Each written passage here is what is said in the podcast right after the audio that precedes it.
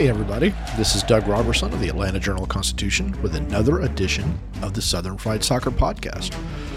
It is August 31st. We're about to head into Labor Day. And last night, Atlanta United got worked over by Cincinnati 2 to 1 at Mercedes Benz Stadium. It was a match Atlanta United scored first, Edwin Mosquera, with his very first goal as a professional in his 84th appearance uh, across different clubs and different competitions. But that was offset by Luciano Acosta with a, frankly, a, a fabulous goal, a fabulously worked goal. He particularly loves to score and assist against Atlanta United from his times at DC and then Cincinnati. And then Brandon Vasquez came back to haunt his former team with a tap in goal off, off a cross to give Cincinnati, the Supporters Shield leaders, a 2 to 1 victory and snap Atlanta United's two game winning streak. Atlanta United had been shutting out opponents for 285, I think it was, consecutive minutes before Acosta's goal. It was a game that Atlanta United didn't really feel in control of after about the 30th minute, and we're going to get into that. You're going to hear from uh, Diego de la Torre, who was running the show last night for Atlanta United because Gonzalo Pineda was serving a yellow card suspension. You're going to hear from Caleb Wiley. We got a couple of cool call ins on our number, and I'll share that number with y'all in just a little bit. And we got the traditional emails and Twitter DMs to me at Doug Roberson AJC on Twitter, or if you want to email me, droberson at ajc.com. It should be a good podcast. And if this is your first time listening to us, please make sure to follow the show on Apple, Spotify, or wherever you get your podcasts so that you never miss an episode. This is Southern Fried Soccer from the Atlanta Journal Constitution. Ocean breeze, tropical beach, pina colada. You can buy an air freshener to make your car smell like you're in an oceanside paradise.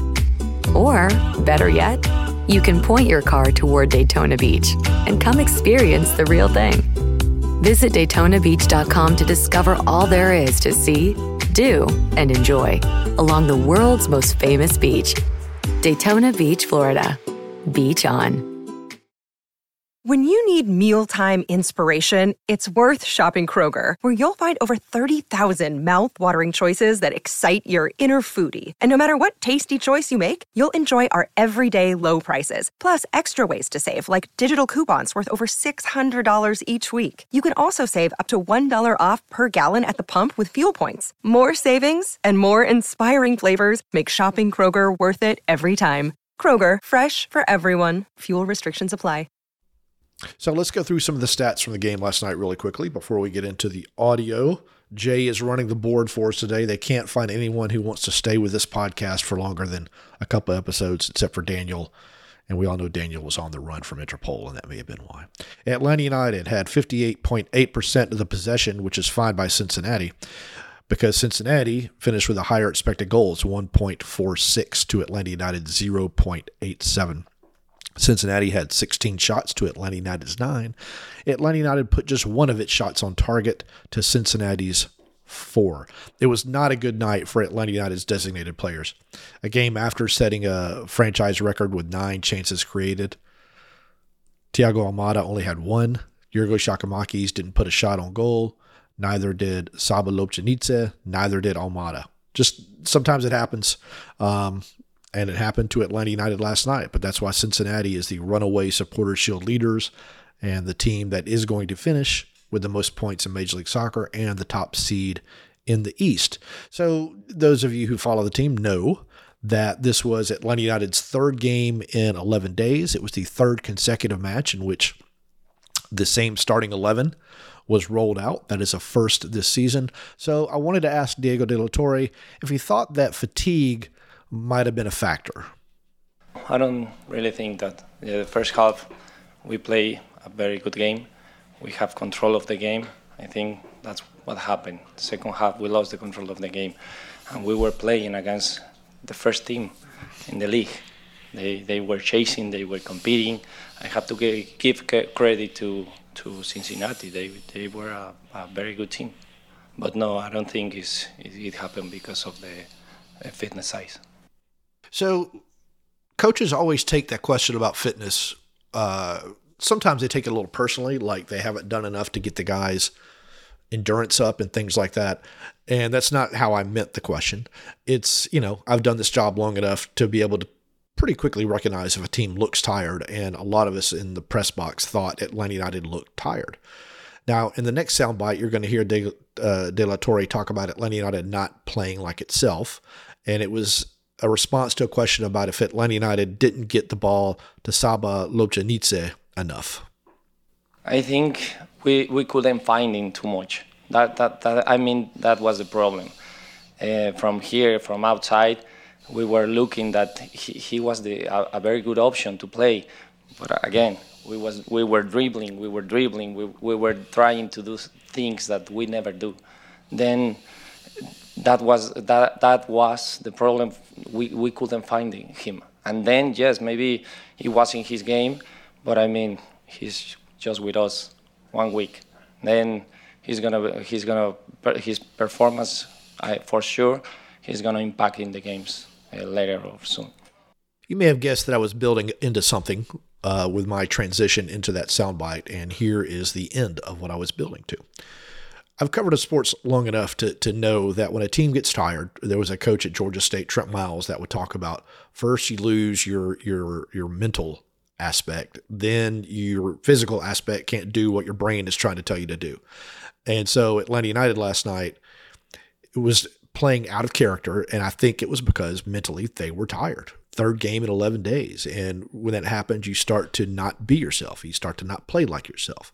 And that was partly why I think Atlanta United stopped moving the ball side to side, stop with the one touch passing, stop with the one two movements. It kind of lost its fluidity and it became a much more vertical team. Now, I thought that was an interesting comment by De La Torre because if you go back and you watch the past two games in the second half of the matches against Seattle and against Nashville, Atlanta United was very vertical. It would get the ball and it would attack, and it worked. It just didn't work against Cincinnati. I don't think it's a bad thing at all when Atlanta United gets vertical. It's something that I've been calling for for a long time. But Cincinnati is built to play that way. They want to play that way. They they'll keep they kept Vasquez and and the other forward up top, high up the field, because they knew when we get the ball back. Speaking as if I were a Cincinnati player or manager, we're going to attack and we have patterns we like to play. This is a style we'd like to use, and we're going to do it, and we do it well. And Cincinnati did do it well last night, and that's why they won two to one. Uh, now let's go into Caleb Wiley, who was kind enough. He was, I think, the last guy in the locker room last night, maybe the second to last guy. And he kind of goes into a little bit further about how Cincinnati was able to turn this into a transition match. They kept a few players up. Um, I don't know if that was Vasquez, Costa, um, but I think it was you know two or three players that, that kind of didn't drop back um, to defend, and they were always just kind of um, staying up there, which caused us, you know, to be switched on. And you know they're they're good with transition. Mm-hmm. Like you said, once they get the ball, they're quick. They already have an idea, um, and so they, they kind of got us on that. Wiley had a fantastic game last night for Atlanta United.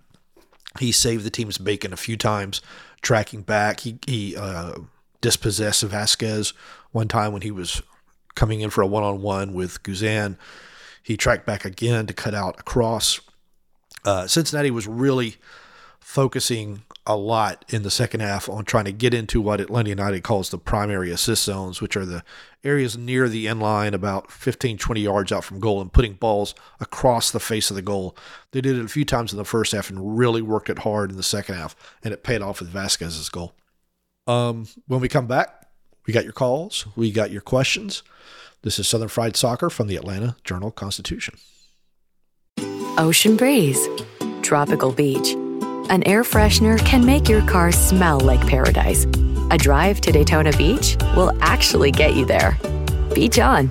Plan your trip today at DaytonaBeach.com. Another day is here, and you're ready for it. What to wear? Check. Breakfast, lunch, and dinner? Check. Planning for what's next and how to save for it? That's where Bank of America can help. For your financial to-dos, Bank of America has experts ready to help get you closer to your goals. Get started at one of our local financial centers or 24-7 in our mobile banking app. Find a location near you at bankofamerica.com slash talk to us. What would you like the power to do? Mobile banking requires downloading the app and is only available for select devices. Message and data rates may apply. Bank of America and a member FDIC. The Atlanta Journal Constitution has a special offer for our podcast listeners. And I keep stressing, you have to do this today. If you're driving, you know, pull over, get on your smartphone. If you want to get three months of unlimited digital access for just 99 cents. That's subscribe.ajc.com slash podcasts. That's subscribe.ajc.com slash podcasts. And I'm going to say it one more time so that Jay doesn't beat me mercilessly the next time he sees me. Subscribe.ajc.com slash podcast. But you have to do it today, right now. You can do this. You can go buy some flex tape from that guy you see on TV. All these special sales that, that happen, they're only good today, August 31st. Okay? So please subscribe.ajc.com slash podcasts if you want to know what's really going on. And really, in all seriousness, you should. We're doing fantastic work with the Fulton County investigations of defendant Donald Trump. We got the Georgia Bulldogs season about to start. We got Georgia Tech season about to start. Big, big seasons for both clubs. Got the Falcons season about to start. The Hawks will be uh, hitting training camp soon. I believe the Braves are setting record after record after record. We got fantastic coverage and podcasts for all of that. Subscribe.ajc.com slash podcasts. On to the mailbag. 404 526 AJCP. That's 404 526 2527. I keep encouraging you to erase all of your contacts and only put that one in. Just, you know, if you want to call and leave a message for somebody, we'll relay that message to your friend. 404 526 2527. Jay needs more to do.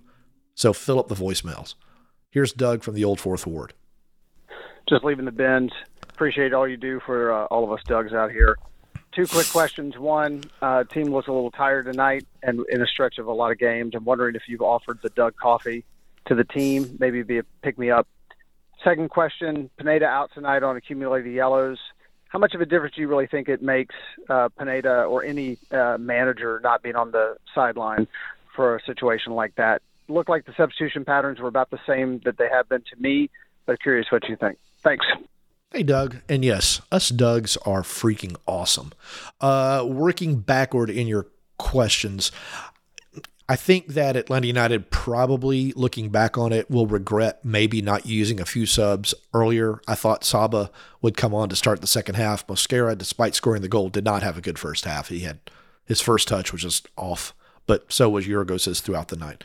Um, and I think they only used three of the five subs, which is a little odd to me, especially considering they have another game coming up on Saturday. Um, as for Pineda not being on the sideline, there is proven math. Sam Jones has written about this uh, when he was with the striker, and, others have written that managers don't really influence games that much. They they don't account for a whole lot of of direct win loss things. Um, I'm sure the team might have made the team more comfortable to have Pineda on the sideline, and so that can affect win losses. Um, but I thought De La Torre did did a, a, pretty good job, all things considered, considering the quality of the opponent and, and what was at stake. Uh, yes, I have offered Doug Coffee to Atlanta United, but they wanted to pay me in allocation money, and we all know that that's just silliness, and so I wanted no part of it. All I want is Bitcoin. Give me real money. On to Brett from Eastlake. Wanted to ask you about the inverted fullbacks. What exactly tactically is the attacking side getting out of doing this?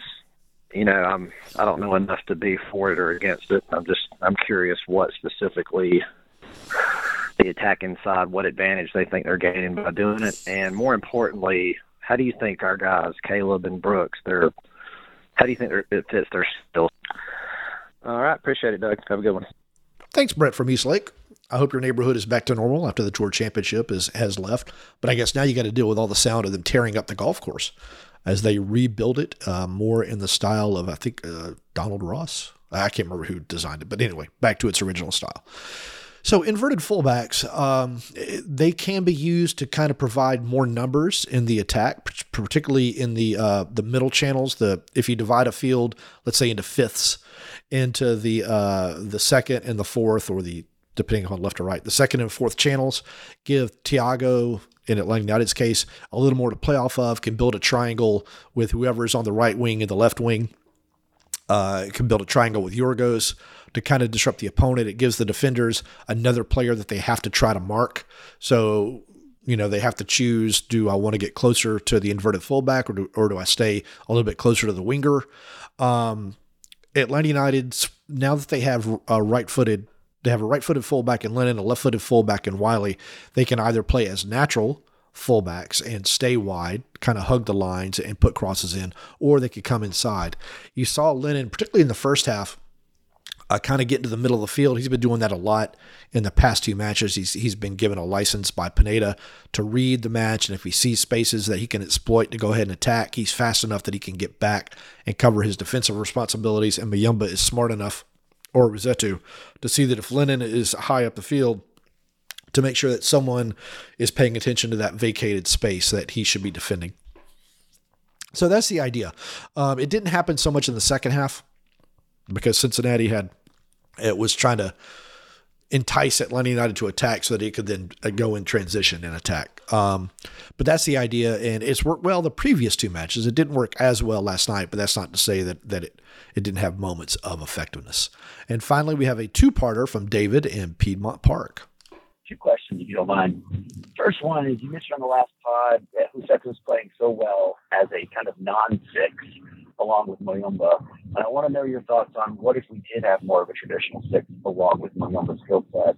And let's go ahead and say it. What if it was Ibarra, um, who was playing a little bit more competitive salary than um, The second question is, what does I mean by saying uh, a game is a six pointer? I don't understand it. I keep hearing it from a lot of different uh, pods. All right, man. Cool pod. Okay, uh, so again, answering your questions backward, it's a six pointer because Cincinnati is beating everybody this year. So if you get three points from Cincinnati, not only does the team, Atlanta United, for example, would have won three points, but it's almost like you're also taking three points away from opponents because they're going to lose.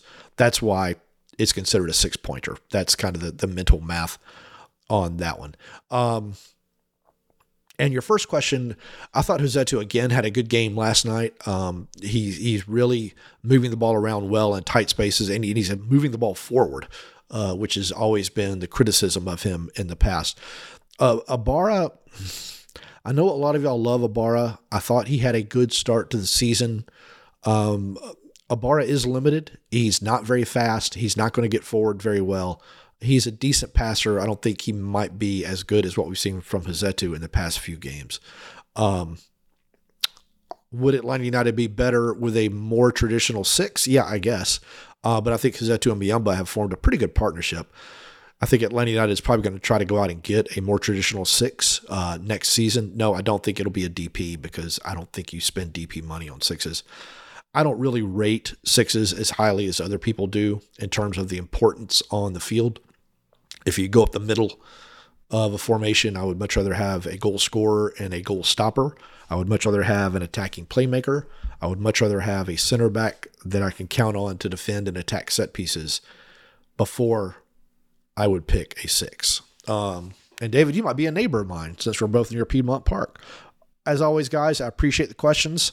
404 526 2527. Fill up the voicemail. Let's make Jay's life difficult.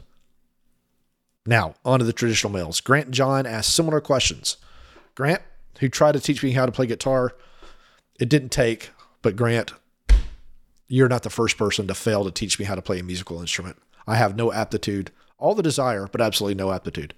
He says, First, Petticoat Junction. I know how much you love your television shows. That was a great one, alongside Green Acres, of course. Yeah, those were pretty good shows. I've been watching a lot of MASH lately and have determined that Hawkeye might be the most insufferable character in television history. Really can't stand the guy. Anyway, Grant says a little bit of a silly question, but as a former high school teacher who monitored hundreds of tests in the era of the smartphone, I had to always watch that no one was cheating or texting a buddy for an answer.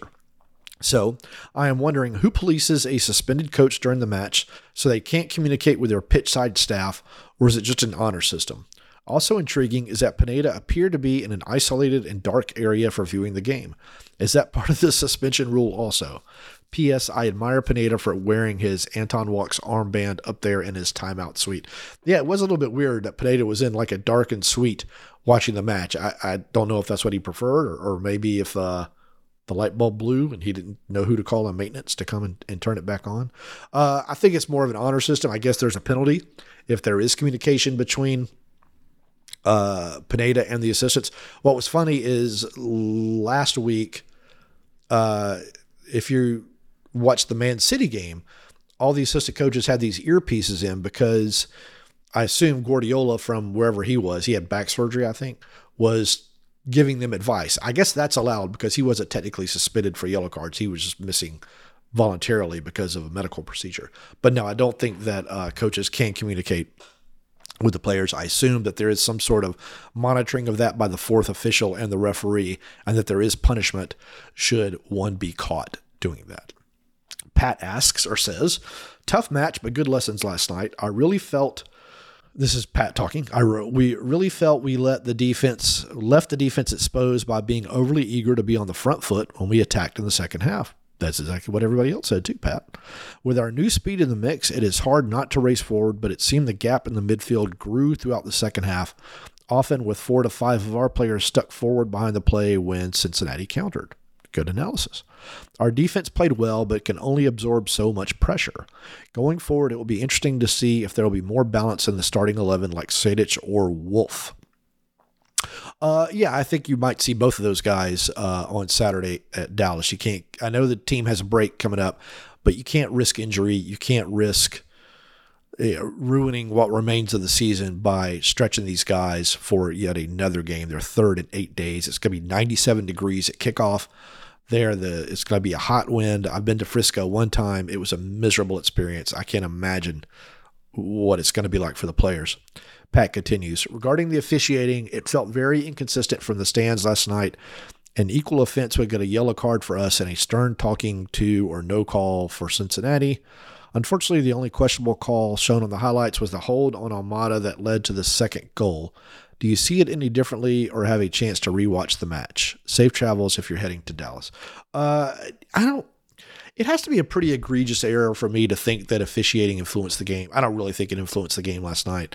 Um, that there was a possible handball against a Cincinnati player, uh, but that VAR reviewed it and said no handball. The rest of the game, I, I, don't know. I thought it was pretty evenly called. I didn't really think it was it was too egregious from uh, Armando Villarreal. Safe travels if you're heading to Dallas. Pat says, I am not heading to Dallas. Uh, Gabe Burns is going to pitch in for me on Friday and Saturday. I have a annual Labor Day retreat with some college friends of mine where we sit around and drink Coca-Colas and solve all the world problems. Chris says, you suggested Atlanta United might start the younger players in Dallas and play to a one point draw. But wouldn't it be best to start our best players and try to get three points against a lower ranked team, knowing that we have Inter Miami Cincy left on the schedule, especially since we have a two week break after the Dallas match. Well, uh, you know, I understand the thinking. I just, if you start the same 11 or nine of the same 11 for the third time in eight days, again in that heat, in what a hot wind that's going to be blowing, um, you risk injury. You you risk really derailing what's left. Uh, now, I think he's going to mix up the starting lineup. I know Pineda doesn't like to, but he also is very mindful of uh, fatigue and conditioning and things like that. Start the young players and, and, see what happens, or less experienced players and see what happens. It would still be a pretty good lineup. Um, you know, still one that could attack. But that's what I think they'll do. On to Ben, friend of the podcast, who says during last night's broadcast, Kevin Egan mentioned that Atlanta has a plus 25 goal differential and its 11 wins this season.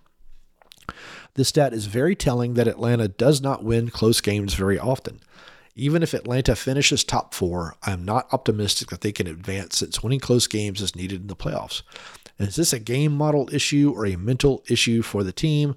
As always, I appreciate your coverage and enjoy your coffee. Uh, I've never really thought about this, but it's an interesting question. Cincinnati, for example, has 12 one goal wins this season. They know how to grind out a result. Atlanta, I, I really don't know. I don't know if they can or they can't. They couldn't last night. Um, obviously, losing two to one. They have come back and rallied to win some games.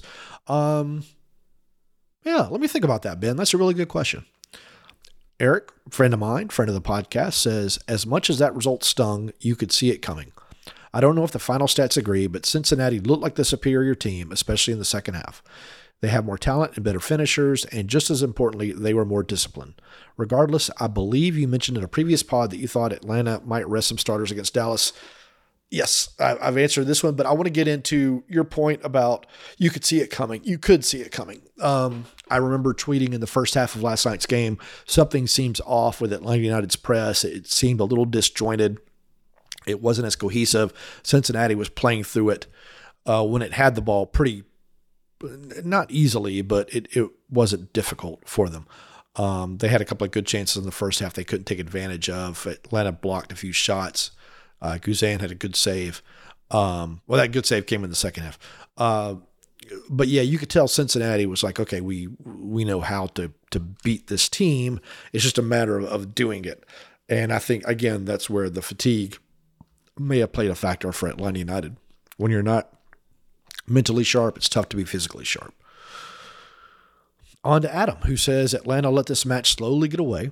No doubt a lot of it was the fine play of Cincy, but a lot to be a lot looked to be simple fatigue, both physical and mental. I'm not sure what they did the past couple of days, but they just let gas from about 25 minutes on. I wonder if maybe more player rotation wasn't in order since so many guys played a full 90. Yep, I, I agree with you, Adam. Strategy wise, I think Atlanta played too many long balls.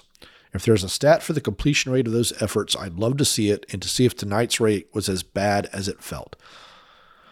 Put simply, a lot of lax decision making led to turnovers, and Cincinnati is good enough to make you pay for those mistakes the way they attacked. When they pressed against a frustrated stripe side, it simply compounded the struggles. The ref was subpar, but fair play to Cincy. They earned it, and Atlanta still has work to do. So there is um, there's a website called FBref, uh, .com. You can go in and type in Atlanta United in the search engine. And if you go into passing, they have um, stats for almost everything. Uh, I don't know if last night's game stats are in, but if you wanted to go look at that, you could see what the completion rate for the long ball passing was. It's a very in depth website, so sometimes it can be a little bit difficult to find what you're looking for because there is so much information. Um, FBref does not honor secondary assists. So if you're looking at like player stats and you say, well, I know that Almada has more assists than it says, that's why, because it doesn't honor the secondary uh, assists. So I'm trying to look up really quickly. If you hit passing and then you look at short, medium, long completion, it can tell you uh, per match what the team's rate was. So there you go. Now we're going to switch. Uh, we don't really have a question of the week, but I wanted to give y'all a chance to respond to a little jibe I made at the end of the previous podcast about how come all the people who've complained about Carlos Bocanegra and Gonzalo Pineda before the two match winning streak aren't saying anything now. And some of you were kind enough to respond, and I wanted to give a chance to read some of those comments. Uh, uh, one of the one of these may not be read because um, I had these on a document and the document was inadvertently erased. So I went back and tried to find them. So if you sent me a comment and it's not on here, I apologize. Starting with Derek, who says, as always, I love the podcast and AJC coverage. I'm indifferent to Bocanegra. I've never called I've never called for his release or his retention. However, in the post Nashville podcast, you noted that doubters should be praising him for the new signings, which brings up my question. Since the Garth Lagerwey hiring, a lot of quote dead money had to be shed, revived, selected roster spots roster spot types had to be obtained, as well as an analytics program installed. Is it really deserved praise if the new boss had to clean up a mess you seemingly made? Thanks again for your efforts. Appreciate the up to date information. So, now this is an interesting point because you're giving Garth credit for certain things, but not blaming Eales for the past things, because that would be the equivalency of the positions. Garth is now the president. Darren Eales was the president. Carlos was acting on Darren Eales' instructions or with his blessing previously. Now he's doing so with Garth's blessing. Um, Atlanta United has always had a way to do st- statistical modeling, but now it's doing more. And how it works, I asked for a 30,000 foot viewpoint. The people that Atlanta United is working with will scout players and give Atlanta United a list based upon what Atlanta United says it needs position wise, and Atlanta United will scout. They compare their list of players. When the players kind of match, they say, okay, let's consider this one, and they'll do a deeper dive. So that's kind of basically how it works. Um, so anyway, yeah, good question, Derek. On to Randy, who says, I sent you an email about what a terrible manager Gonzalo Pineda is, and while I still suspect he tends to be stubborn at times, what coach isn't? I cannot but give credit to him and the team for the improvement in play these past couple of games.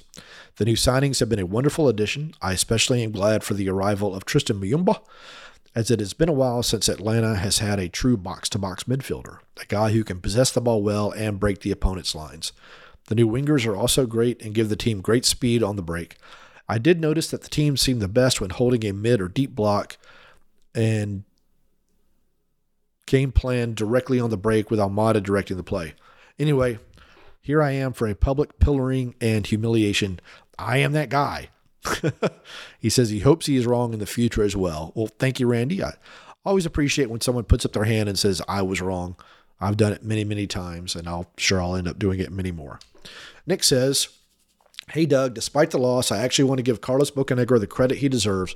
After the Gutman trade and Ibarra debacle, again, it's not a, oh, guess you can call it a debacle, but there's a really good reason, and maybe one day I'll get to tell you what it was.